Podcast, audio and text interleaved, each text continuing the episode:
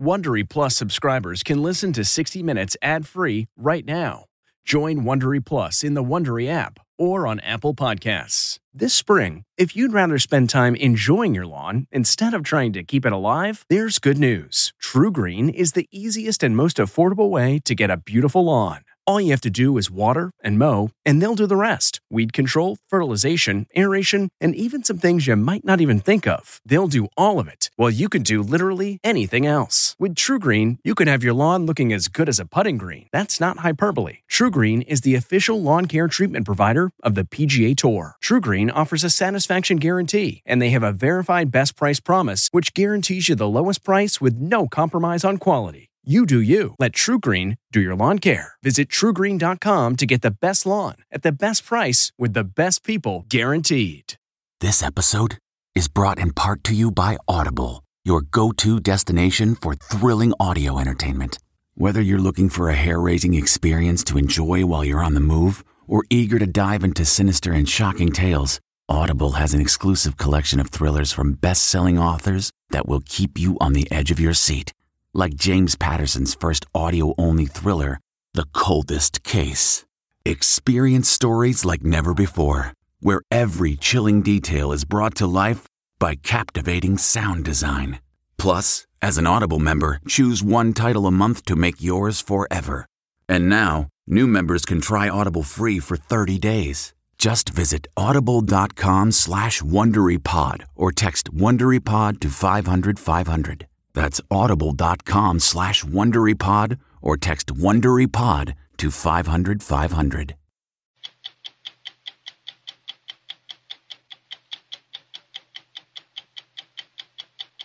At the National Air and Space Intelligence Center, NASIC for short, more than 100 photo interpreters, engineers, rocket scientists, and intelligence analysts pour through reams of data collected every time North Korea launches a missile. Last summer, says NASIC Commander Sean Larkin, the North Korean threat went to a whole new level. They demonstrated the ability that they could reach the continental United States. The lower 48. Yes. I understood early that Facebook was how Donald Trump was going to win. Twitter is how he talked to the people. Facebook was going to be how he won. And Brad Parscale should know. He was a significant figure in the Trump campaign sending out carefully tailored ads to millions of people on Facebook. So and get this, right with the direct help of Facebook employees. We had our, their staff embedded inside our offices. What? Yeah. Facebook employees would show up for work every day in our offices. That word dignity to you is important. You know, the people made me realize it's important in every single place. Dignity is something that all of us want. All of us. No matter Anywhere. what. Any no walk matter of life. the background. That's the leader go. Why? Because the issues people are facing are life yeah, and death. Of course. Dignity goes through the way we're being seen by the others, the way we portray ourselves. I think some people hearing that are going to say, look, you're telling me that people, you know, who don't know where their next meal is coming from are struggling to survive care about art? You know what? Yes. I'm Steve Kroft. I'm Lesley Stahl. I'm Scott Pelley. I'm Anderson Cooper. I'm David Martin. I'm Bill Whitaker. Those stories tonight on 60 Minutes. What's your next adventure? Everyone deserves a chance to do what they love. Pacific Life helps you reach financial goals while you go after your personal ones. Plans change over time, and your financial solutions can too.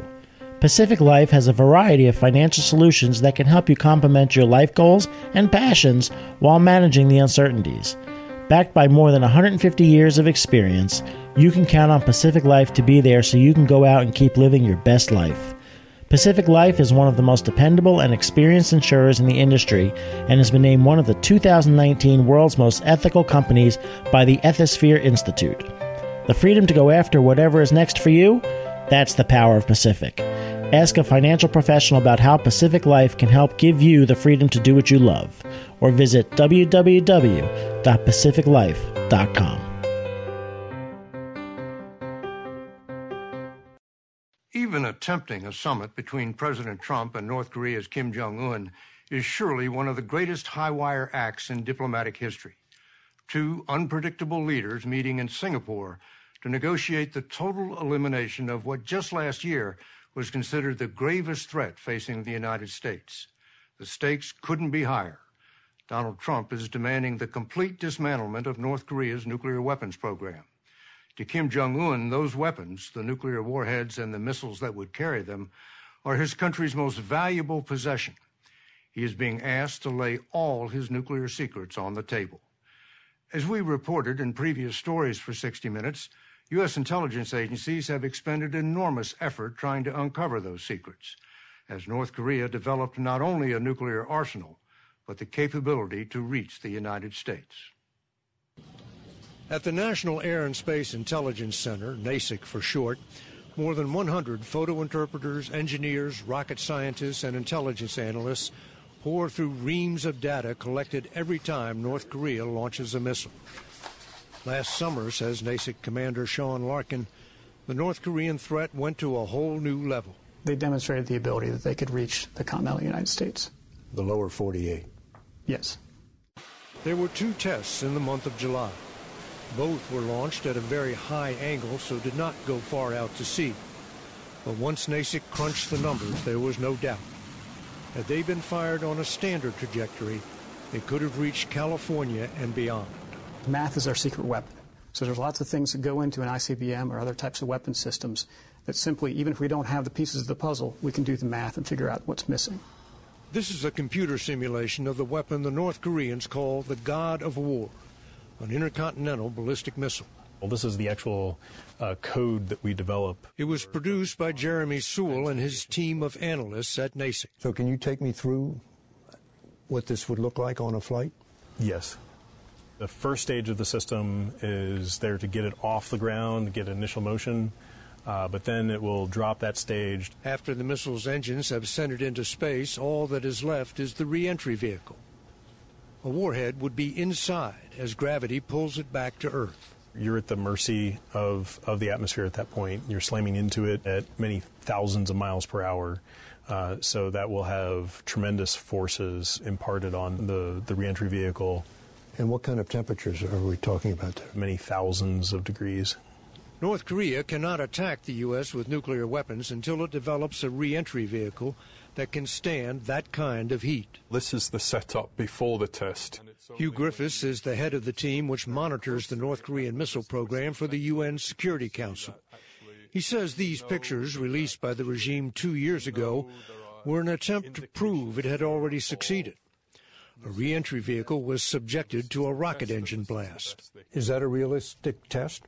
We assessed that it wasn't sufficiently realistic to be credible. Because the, the rocket engine is, does not create enough heat? Correct. The heat um, produced by the rocket engine is not sufficient to mimic what this would experience re entering the Earth's atmosphere. North Korea released a picture of the scorched reentry vehicle and this one of Kim Jong un being shown how little had been burned away. The idea of this narrative is to prove that yet an- another requirement of the nuclear and ballistic missile program has been achieved.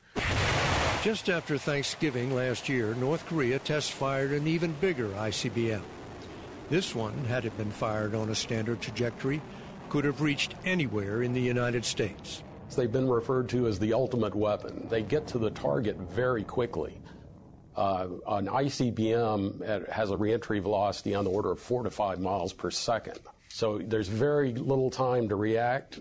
Tom Boyd, the senior intelligence analyst for ballistic missiles at NASIC, told us last year that North Korea had yet to demonstrate a true capability to threaten the U.S. with a nuclear weapon. But ultimately, if they want to have confidence that the system works as intended, they have to flight test it uh, and prove that that reentry vehicle can survive realistic reentry conditions. So that really is then the moment of truth. When they launch, if they launch, a ballistic missile out over the Pacific Ocean at a range approximating what it would take to reach the United States. That would give them higher confidence that the system really works as they want it to.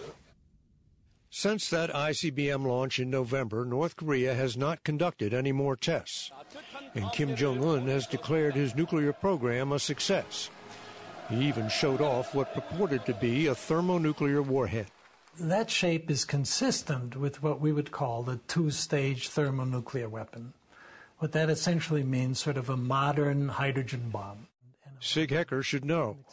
He is a former director of Los Alamos National Laboratory, which designs American nuclear weapons. Could they put that peanut shaped device on a missile? And they definitely want us to think so. In the background, they actually show the warhead positioned in the nose cone of the missile, which we interpreted to be an ICBM. Just hours after these photos were released, North Korea conducted its sixth and largest nuclear test in a remote underground site. U.S. intelligence estimated the device was many times more powerful than the bomb which destroyed Hiroshima. Their confidence level, you know, is amazing.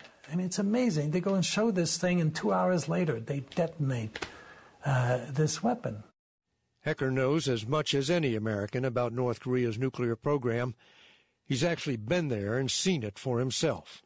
I was immensely surprised by how much they showed me and with the openness with which they showed and explained that to me.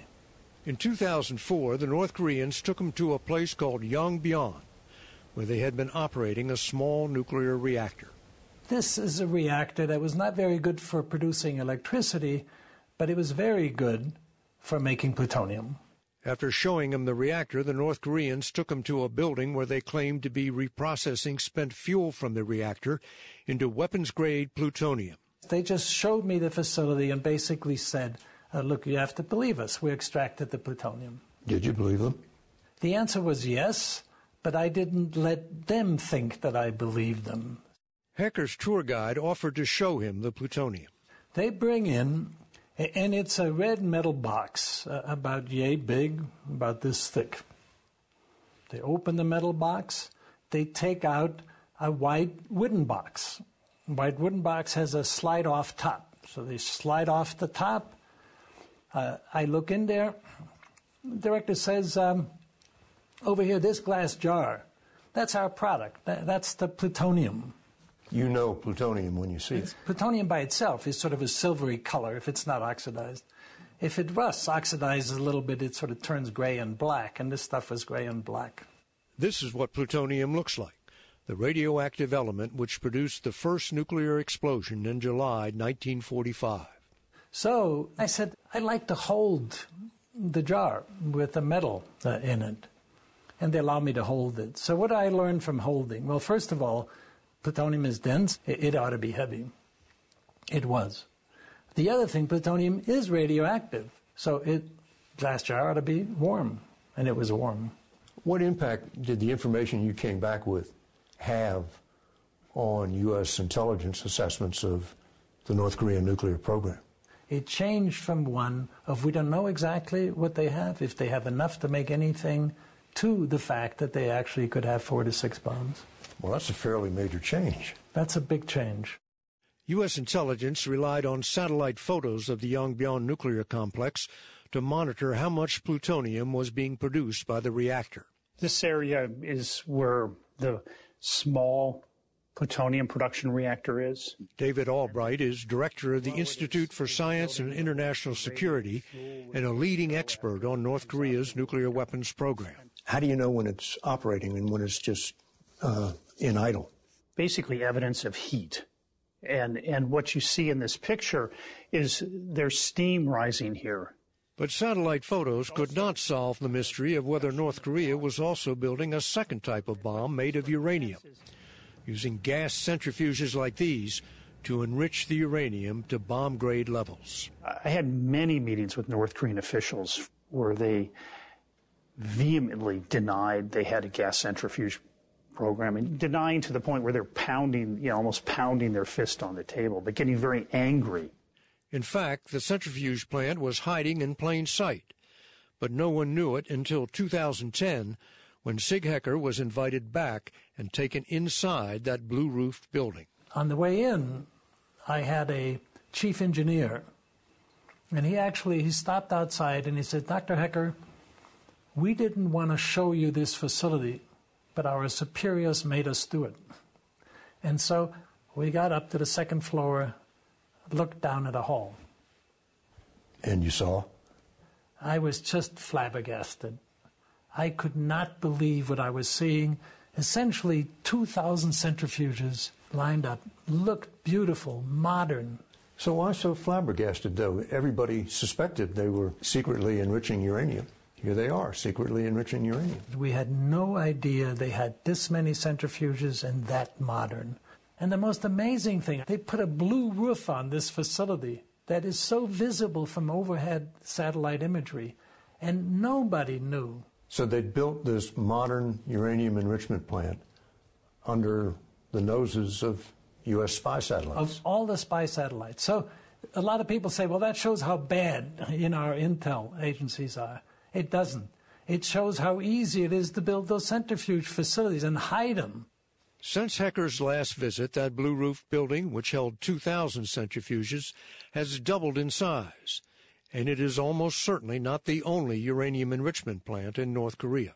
They went out and, and decided that now we're going to buy enough um, materials, equipment to build up you know, 8,000 centrifuges, 10,000 centrifuges. So when they go out on the market to buy that much material, does that become evident? Yes. In a sense, it was a smoking gun that, that North Korea was trying to scale up its gas centrifuge program. Last year, U.S. intelligence estimated North Korea could have enough bomb grade material for as many as 60 weapons. The centrifuges An estimate considerably higher than Albright's, who believes those centrifuges break down a lot.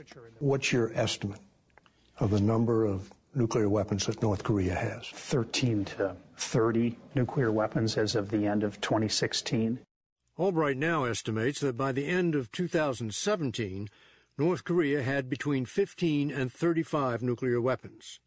That's a wide range of uncertainty.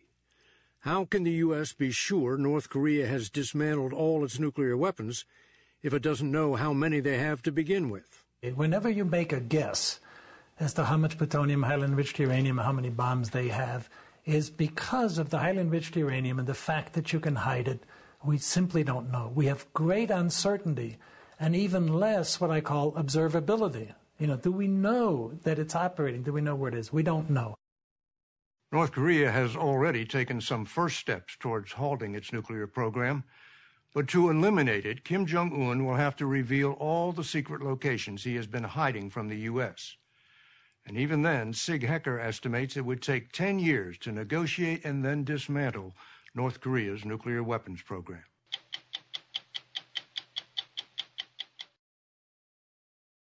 Tonight, you will hear from the man President Donald Trump appointed as his 2020 reelection campaign manager. His name is Brad Parscale, and he got the job because, as we first reported in October, Parscale was the president's secret weapon in his 2016 run for the White House. 42 year old Parscale was one of the campaign's top decision makers, operating largely out of public view. He was hired to run the digital team, but over time he came to oversee advertising, data collection, and much of the fundraising. He says his main task was competing with the Clinton campaign's huge advantage in money and TV ads. What he decided to do was turn to social media, most importantly, to Facebook. I understood early that Facebook was how Donald Trump was going to win. Twitter is how he talked to the people. Facebook was going to be how he won. And Facebook is how he won. I think so. I mean, I think Donald Trump won, but I think Facebook is, was the method. It was the highway in which his car drove on. And Brad Parscale was in the driver's seat.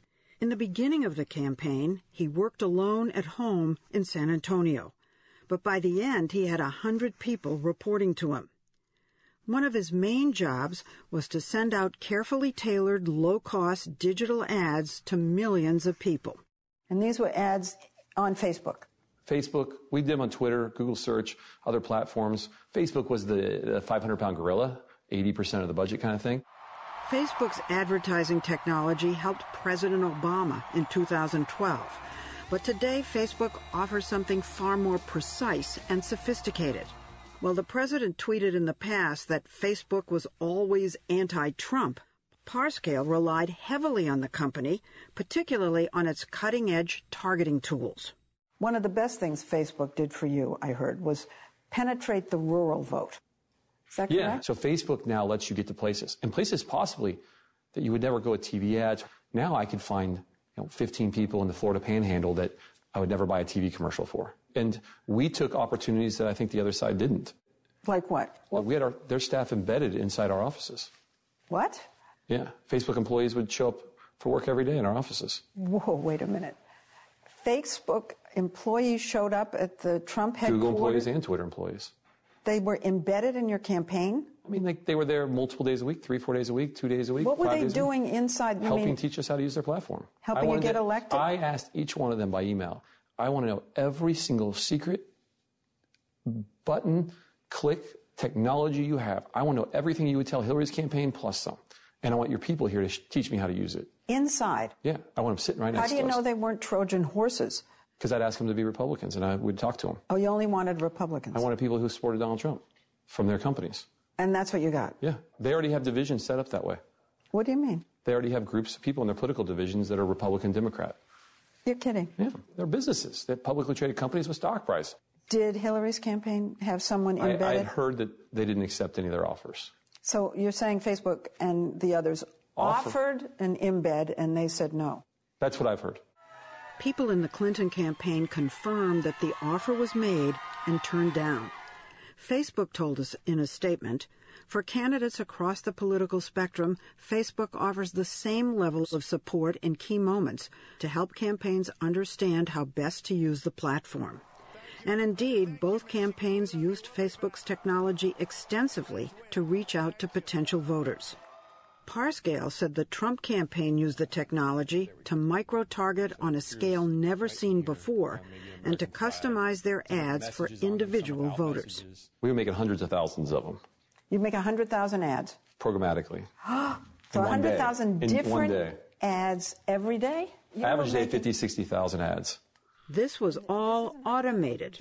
Changing setting up- language, words, colors, changing things because certain people like a green button better than a blue button. Some people like the word donate over contribute So how would you know? Let's say I like a green button. How do you know I only like a green because I give you the red blue buttons, you never click on them. These are just an assorted amount of ads. Parscale showed us how they tested by sending out multiple versions of the same ad with only subtle differences. Here we have an American flag. Here we have a face of Hillary. Different colors, the blues, different messages above, So you'd send two identical ads with different colors? maybe thousands. You'd send thousands of ads with different, colors? What it is is what can make people react. What catches their attention? Remember, there's so much noise on your phone, you know, or on your desktop. What is it that makes it go? I'm gonna stop and look. To get people to stop and look, he crafted different messages for different people so that you only got ads about the issues you cared about most. He showed us three ads that looked alike. It's pretty much the identical design, positive coloring, different message. This one is tax, this one is childcare, this one is energy. Yeah, so they were all targeted to, to different users of whatever platform. In this case, it was Facebook. Sent it to different people, and it could be each other's next, next door neighbors, all in Ohio. This one person on at 11 Elm Street gets this one, and 13 Elm Street gets that one. Yep, yep. Parscale took some heat for taking micro-targeting too far because he hired Cambridge Analytica. The company, now defunct, used so-called psychographics that micro-target ads based on personality. For instance, an extrovert would get one kind of message, a neurotic person another. It's controversial because of its Orwellian overtones. After Mr. Trump won, Cambridge Analytica said it was key to the victory. But Parscale insists he never used psychographics. He said it doesn't work. So you didn't use it because you didn't think it really worked, as opposed to you didn't use it because you thought it was wrong, that it's manipulative or sinister or something. No, something. I don't believe it's sinister. No. Okay. You just don't think it works. I just don't think it works. Parscale's title was Digital Director, but by the end of the campaign, his portfolio grew. He oversaw data collection, polling, advertising both online and on TV, and significantly digital fundraising. By adding donation buttons for people to click on in the online ads, he was able to bring in a record $240 million in small donations. How many presidential campaigns had you worked on before this one? Zero. Your wife has a wonderful expression about you being thrown into this. Yeah, she said that uh, I was thrown into the Super Bowl, never played a game, and won. That's what it sounds like. Young Republicans, you gotta do thumbs up. It's made him a local hero back home in Kansas. He grew up in Topeka playing basketball. He's six foot eight. After briefly working at a tech company in California, he moved to San Antonio, Texas, and became a marketer. He taught himself to code, opened a small web design business, and went looking for customers. I started tapping shoulders at a bookstore and asking people if they needed a website when they were buying books on web design. You're hanging around at a bookstore? Yeah, Borders. You're hanging around at Borders and say, "Do you Do you need help? Can you hire me?" Yeah. Come on. Yeah. So how did you get involved with the Trump people? I was sitting at IHOP and I got an email. I was eating a ham and cheese omelet. I was. And I get an email and I open it up and it says, um, This is Kathy Kay from the Trump org. Um, can you please call me? Out of That's it. nowhere? Out of nowhere. That was six years ago. She was looking for someone to design a website for a Trump real estate project. Parscale bid lowest, got the job, and soon many more followed. Websites for Eric's Foundation, Melania's skincare line, the family's wineries. Then, in early 2015, came another life changing email. It said, um, Donald Trump's thinking about running for president. We need a website in two days. So I wrote back. I said, Yeah, I'll do it for $1,500. $1,500. Yeah. And by the end, it was 94 million. 94 million is what his company was paid, but much of it was spent on things like buying ads. Parscale learned very fast on the job with the help of the Republican National Committee. They had amassed a giant database to identify the issues people cared about and predict how nearly 200 million Americans would vote. One reason Parscale thinks President Trump won is because of an issue the RNC database honed in on that he says the Clinton campaign missed. Infrastructure. Infrastructure. It was voters in the Rust Belt that cared about their roads being rebuilt, their highways, their bridges. They felt like the world was coming. So I started making ads that would show the bridge crumbling. You know, that's micro-targeting there because I can find the 1,500 people in one town that care about infrastructure. Now, that might be a voter that normally votes Democrat. While he tried to persuade Democrats to vote for Mr. Trump, the campaign was accused in a Business Week article of trying to suppress the vote of idealistic white liberals, young women, and African Americans, a charge he denies. Did you micro target by race? No, we did not. Never. Not at all. Nope. Did you post hateful images? I don't believe so. The candidate, Trump, was never shy about pushing buttons, about pushing prejudices. He used what most people would consider um, offensive language sometimes. I don't think the math said that most people saw it as offensive. I think a small group of people saw it as offensive who have a lot of power. But you did mirror him. We mirrored certain things that he would say, mainly things he said in rallies.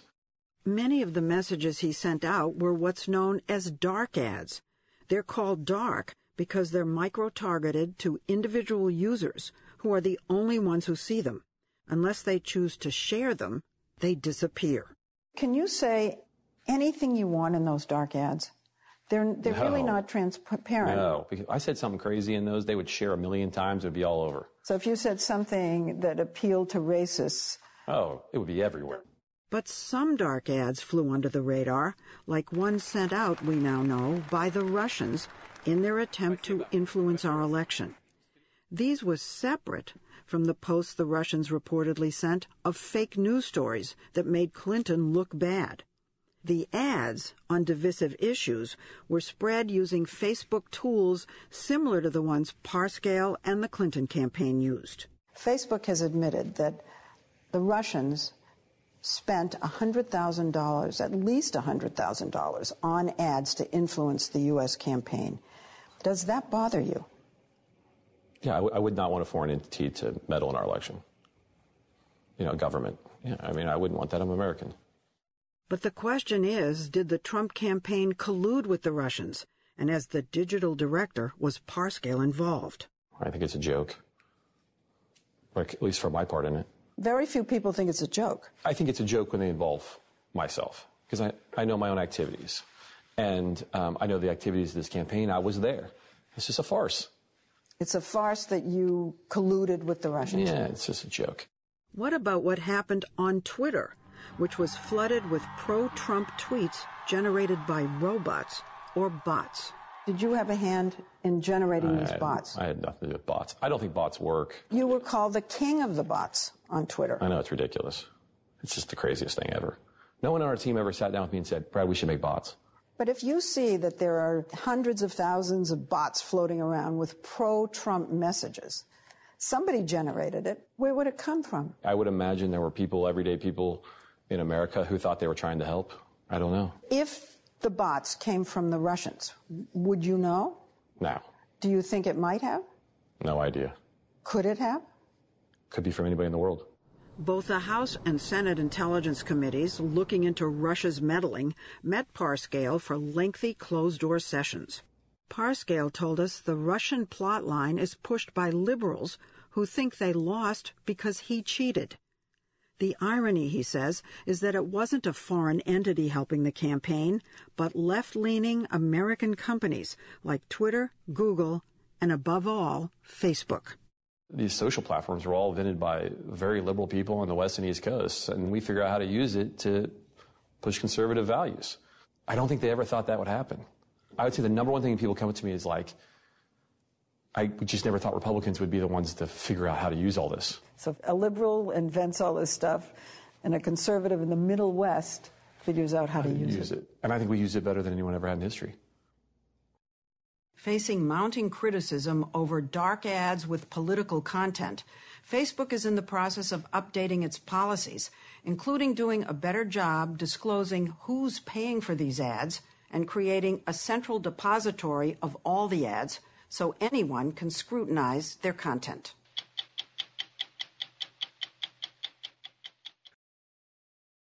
When a giant photograph of a child appeared looming over the U.S. Mexico border near San Diego last fall, art aficionados knew right away it was the work of an artist who calls himself J.R.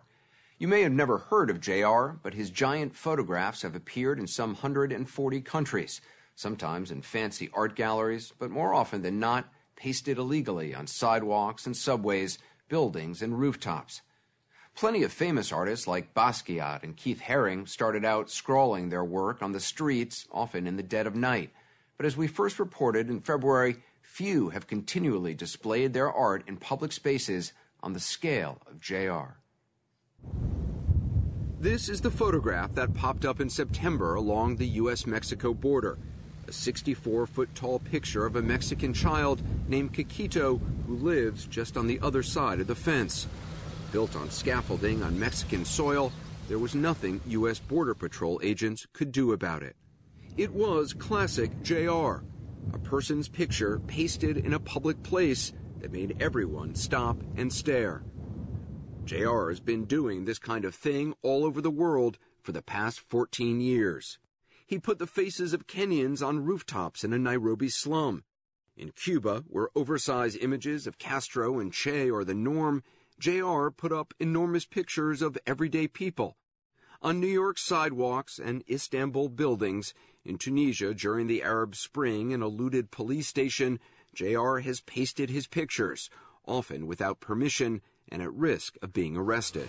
Outside of Paris in the 19th We met up with JR in a suburb of Paris in front of a giant mural he'd made out of photographs of more than 700 local residents. So that's why I put them in the center. We don't know his real name, and that's just how JR wants it. In public, he never takes off his glasses or hat. There's a practical reason for it, but a little mystery also builds mystique in the world of art. What we do know is that JR is 35 years old and was born in France, the child of Tunisian immigrants. I don't think I've ever done an interview for 60 Minutes when I didn't actually know the name of the person I'm interviewing. You're not going to tell me your name. Would it help, you know? I mean, in a lot of countries. It would help me.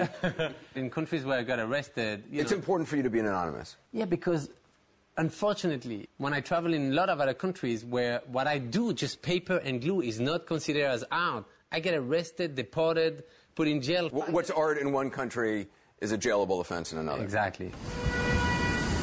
JR has been committing jailable offenses since he was a teenager.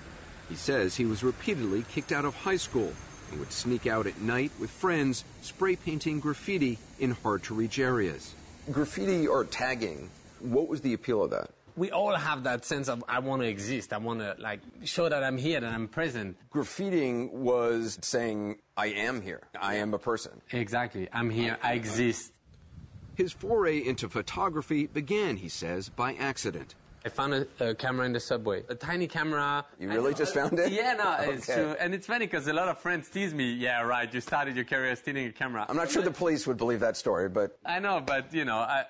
Some things are true. Exactly. And at some point I realized I was not the best in graffiti. You know, I had the balls to climb any building you want, but I would not do the craziest piece. But I was with friends who were amazing. Then I realized, wait, let me document the journey. The journey of it. Yeah, and so I went from I exist to they exist, and I realized the power of that. Once photography got into the picture, it was about these other people exist. Exactly. They exist. They exist. On remarche ensemble, là, tu vas vers Clichy euh, plage. Many of JR's friends in this Paris suburb, whom he began taking pictures of, felt they didn't exist in the eyes of French society. Most of those who live in this neighborhood are of African or Arab descent, first or second generation immigrants, and few wealthy Parisians ever venture here. In 2005, riots broke out in this neighborhood after two kids died while being chased by police. The violence spread across France. JR saw how the young people in the suburb were being portrayed on television and decided to use his camera to tell a different story. You would see the riots, everyone had hoodies, and then so any kids coming from the suburb would look like a monster to you. So that's when I started photographing them from really close. And I said, I'm going to put your name, your age, your building number on the poster. And I'm going to paste it in Paris, where they see you as a monster. And actually, you're going to play your own caricature. Why play your own caricature? Isn't that feeding a stereotype? It's actually, by feeding it, it breaks it. And I wanted them to be in control of their own image. And you wanted people in Paris who maybe had never been to this neighborhood to understand what? The humanity. When you look at this face, makes you want to smile. By playing the monster, they don't look like monster anymore. JR enlarged the pictures and printed them out, and with friends began pasting them up illegally at night around Paris.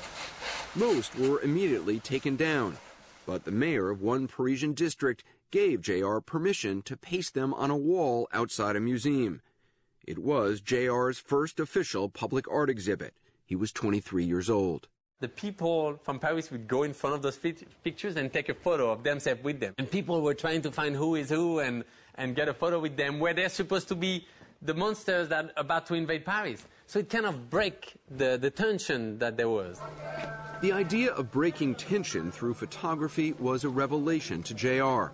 In 2007, with money saved from odd jobs, he decided to head to Israel. It was after the Second Intifada and his plan was to paste photographs on the wall separating Palestinians and Israelis in the West Bank. So I started making a list of people doing the same job on each side hairdresser, taxi driver, security guard, teacher, student. And then I would go and I would say, Look, I want to paste you playing your own caricature of how the other sees you, but I would paste you with the other taxi driver. Oh, yeah, sure, yeah, take my photo. But the other guy, he's never going to accept. They're really close-minded. They're never going to accept. Then when I go there, same thing. Each person on each side said, I'll do it, but the person on the other side won't exactly. do it. Before he could begin pasting the photographs, JR and his team were arrested by Israeli authorities for not having a permit. They were loaded into the back of a wagon and hauled off to jail. After some questioning, they were released and given 15 days to leave the country. Instead, JR went to the Palestinian side of the wall and began to paste. I paste a giant photo of the taxi driver and the second photo of the other taxi driver, and you know, a crowd of people, very quickly, big crowds. And then first guy asks a question, but my friend, who who is this people? I say, oh, one is Israeli and one is Palestinian. And then you have a big silence in the crowd. And I say, so who is who? And they couldn't even recognize their enemy or their brother. On the Israeli side, to ensure he wouldn't be arrested again, JR announced the day and time he was going to put up his photographs. He says so many reporters and onlookers showed up to watch, the authorities decided to just let him go ahead with his project. The attention he got from his work in the Middle East and France led to some sales of his photographs, which then allowed him to begin to travel further afield. Over the next few years in Kenya, Liberia, and Sierra Leone, he focused his lens on women, heroes, he says, who are often treated as second class citizens. He photographed women's faces and placed them where they could no longer be ignored. A Kenyan woman named Elizabeth Kamanga asked JR to paste her picture for all the world to see. The woman asked me, make my story travel. Have my eyes, have my, my story travel. travel around the world. There was someone that they never heard of to hear, like sending a bottle in the water. Her story did travel thousands of miles around the world. JR pasted her eyes onto a container ship called the Magellan that spent months at sea. In 2008, he ventured into Providencia, the oldest favela in Rio, a slum perched on a hillside controlled by a well armed gang of drug dealers. JR photographed an elderly woman whose grandson was murdered by a rival gang. She agreed to let him paste her image on the stairs leading into the neighborhood. Did you have permission from no, any from of the gangs? From nobody. We start pasting the stairs like that. Great vibe, kids playing. You know, we're just pasting on the stairs. After 10 stairs, huge like fights of guns. And like it starts going from all over. JR and his team were caught in crossfire between police and gang members. We run and we hide like it's the last day of my life. And the next day, we came back and we kept on doing the stairs. And I think that what made the people in the community realize that, okay, we're not just here for a minute. And that first time when that woman was pasted on the stairs, everybody in the community understand what the project was about. It was her, she was standing there straight and looking strong. Her photo covered 80 steps, and after that, other residents allowed JR to post their faces and eyes on the sides of their homes. A display of strength and dignity, he says, that could be seen from the wealthier neighborhood below. That word dignity to you is important. You know, the people made me realize it's important in every single pasting. Dignity is something that all of us want. All of us. No matter Anywhere, what, any no matter the background. Why? Because the issues people are facing are life yeah, and death. Of course. Dignity goes to the way we're being seen by the others, the way we portray ourselves. I think some people hearing that are going to say, "Look, uh, you're telling me that people, you know, who don't know where their next meal is coming from, are struggling to survive, care about art." You know what? Yes. If you're wondering how JR pays for all these projects, so were we. Si nous avait fait un close-up comme ça, He now has a team of about 16 people working for him out of studios in Paris and New York. He doesn't like to give details of how much his projects cost, but some of the money comes from the sale of limited edition prints of his work. He doesn't accept any sponsorship from corporations, but he does have wealthy art patrons who help him out. There's amazing people out there. There's people that support me. There's someone that gave me a building to put my studio that I don't pay rent, so I don't have to look for sponsors. There are amazing people that I called the shadow philanthropists, the people who really want to change. Shadow philanthropists. Yeah, and that don't look for return. They don't get into philanthropy to get more credit. JR's work may focus on other people, but it's also made him a celebrity in his own right. He has more than a million followers on Instagram and routinely is seen in the company of rock stars and other artists. A documentary JR directed called Faces Places was nominated in January for an Oscar. Can you pass me some glue? Fame has its benefits. JR doesn't always have to sneak around now. He's often allowed to display his work. So when were you doing the work inside? Last year on Ellis Island in New York Harbor, the National Park Service let him paste old photographs of immigrants at this abandoned hospital. That's the little girl. And what does it mean? You know, I just try to do art in places that it would raise questions rather to give answers. JR is now encouraging others to raise questions by pasting their own photographs. He has a website where groups of people with an idea or a cause can send in their pictures. He says he'll enlarge and print them and ship them back. JR inspired images have so far been pasted on walls in dozens of countries around the world. Are you still an artist if you're not taking the photo and you're just printing stuff up and sending it out to people and they're putting it up? I don't know. I mean, I am as, I'm, as much as a printer. I'm a photographer. That I'm a, a wallpaper man. You know, that's You're a what I wallpaper do. man. At the end of the day, I, I wallpaper buildings. You know, that's what I do. So that's why I Huh. think the title artist is the most prestigious title I'll ever get because you know the truth is I paste building. I'm Lesley Stahl. We'll be back next week with another edition of 60 Minutes. If you like 60 Minutes, you can listen early and ad-free right now by joining Wondery Plus in the Wondery app or on Apple Podcasts. Prime members can listen ad-free on Amazon Music. Before you go, tell us about yourself by filling out a short survey at wondery.com/survey. Don't miss true crime anytime you want, anywhere you go with the 48 Hours Podcast. Real crimes, Like a John Grisham novel come to life. real lives, He pointed a gun to me and said, This is the day you die. And he shot me. real justice. There's some questions that have to be asked and need to be answered. I'm an innocent man, and I hope the whole world can see it now. Catch the latest episodes of 48 Hours wherever you get your podcasts. Get one of the most successful broadcasts in television history on your schedule with the 60 Minutes Podcast. Hard hitting investigative reports, news, and culture maker interviews, and in depth profiles are waiting for you in every episode. Listen to 60 Minutes ad free on Wondery Plus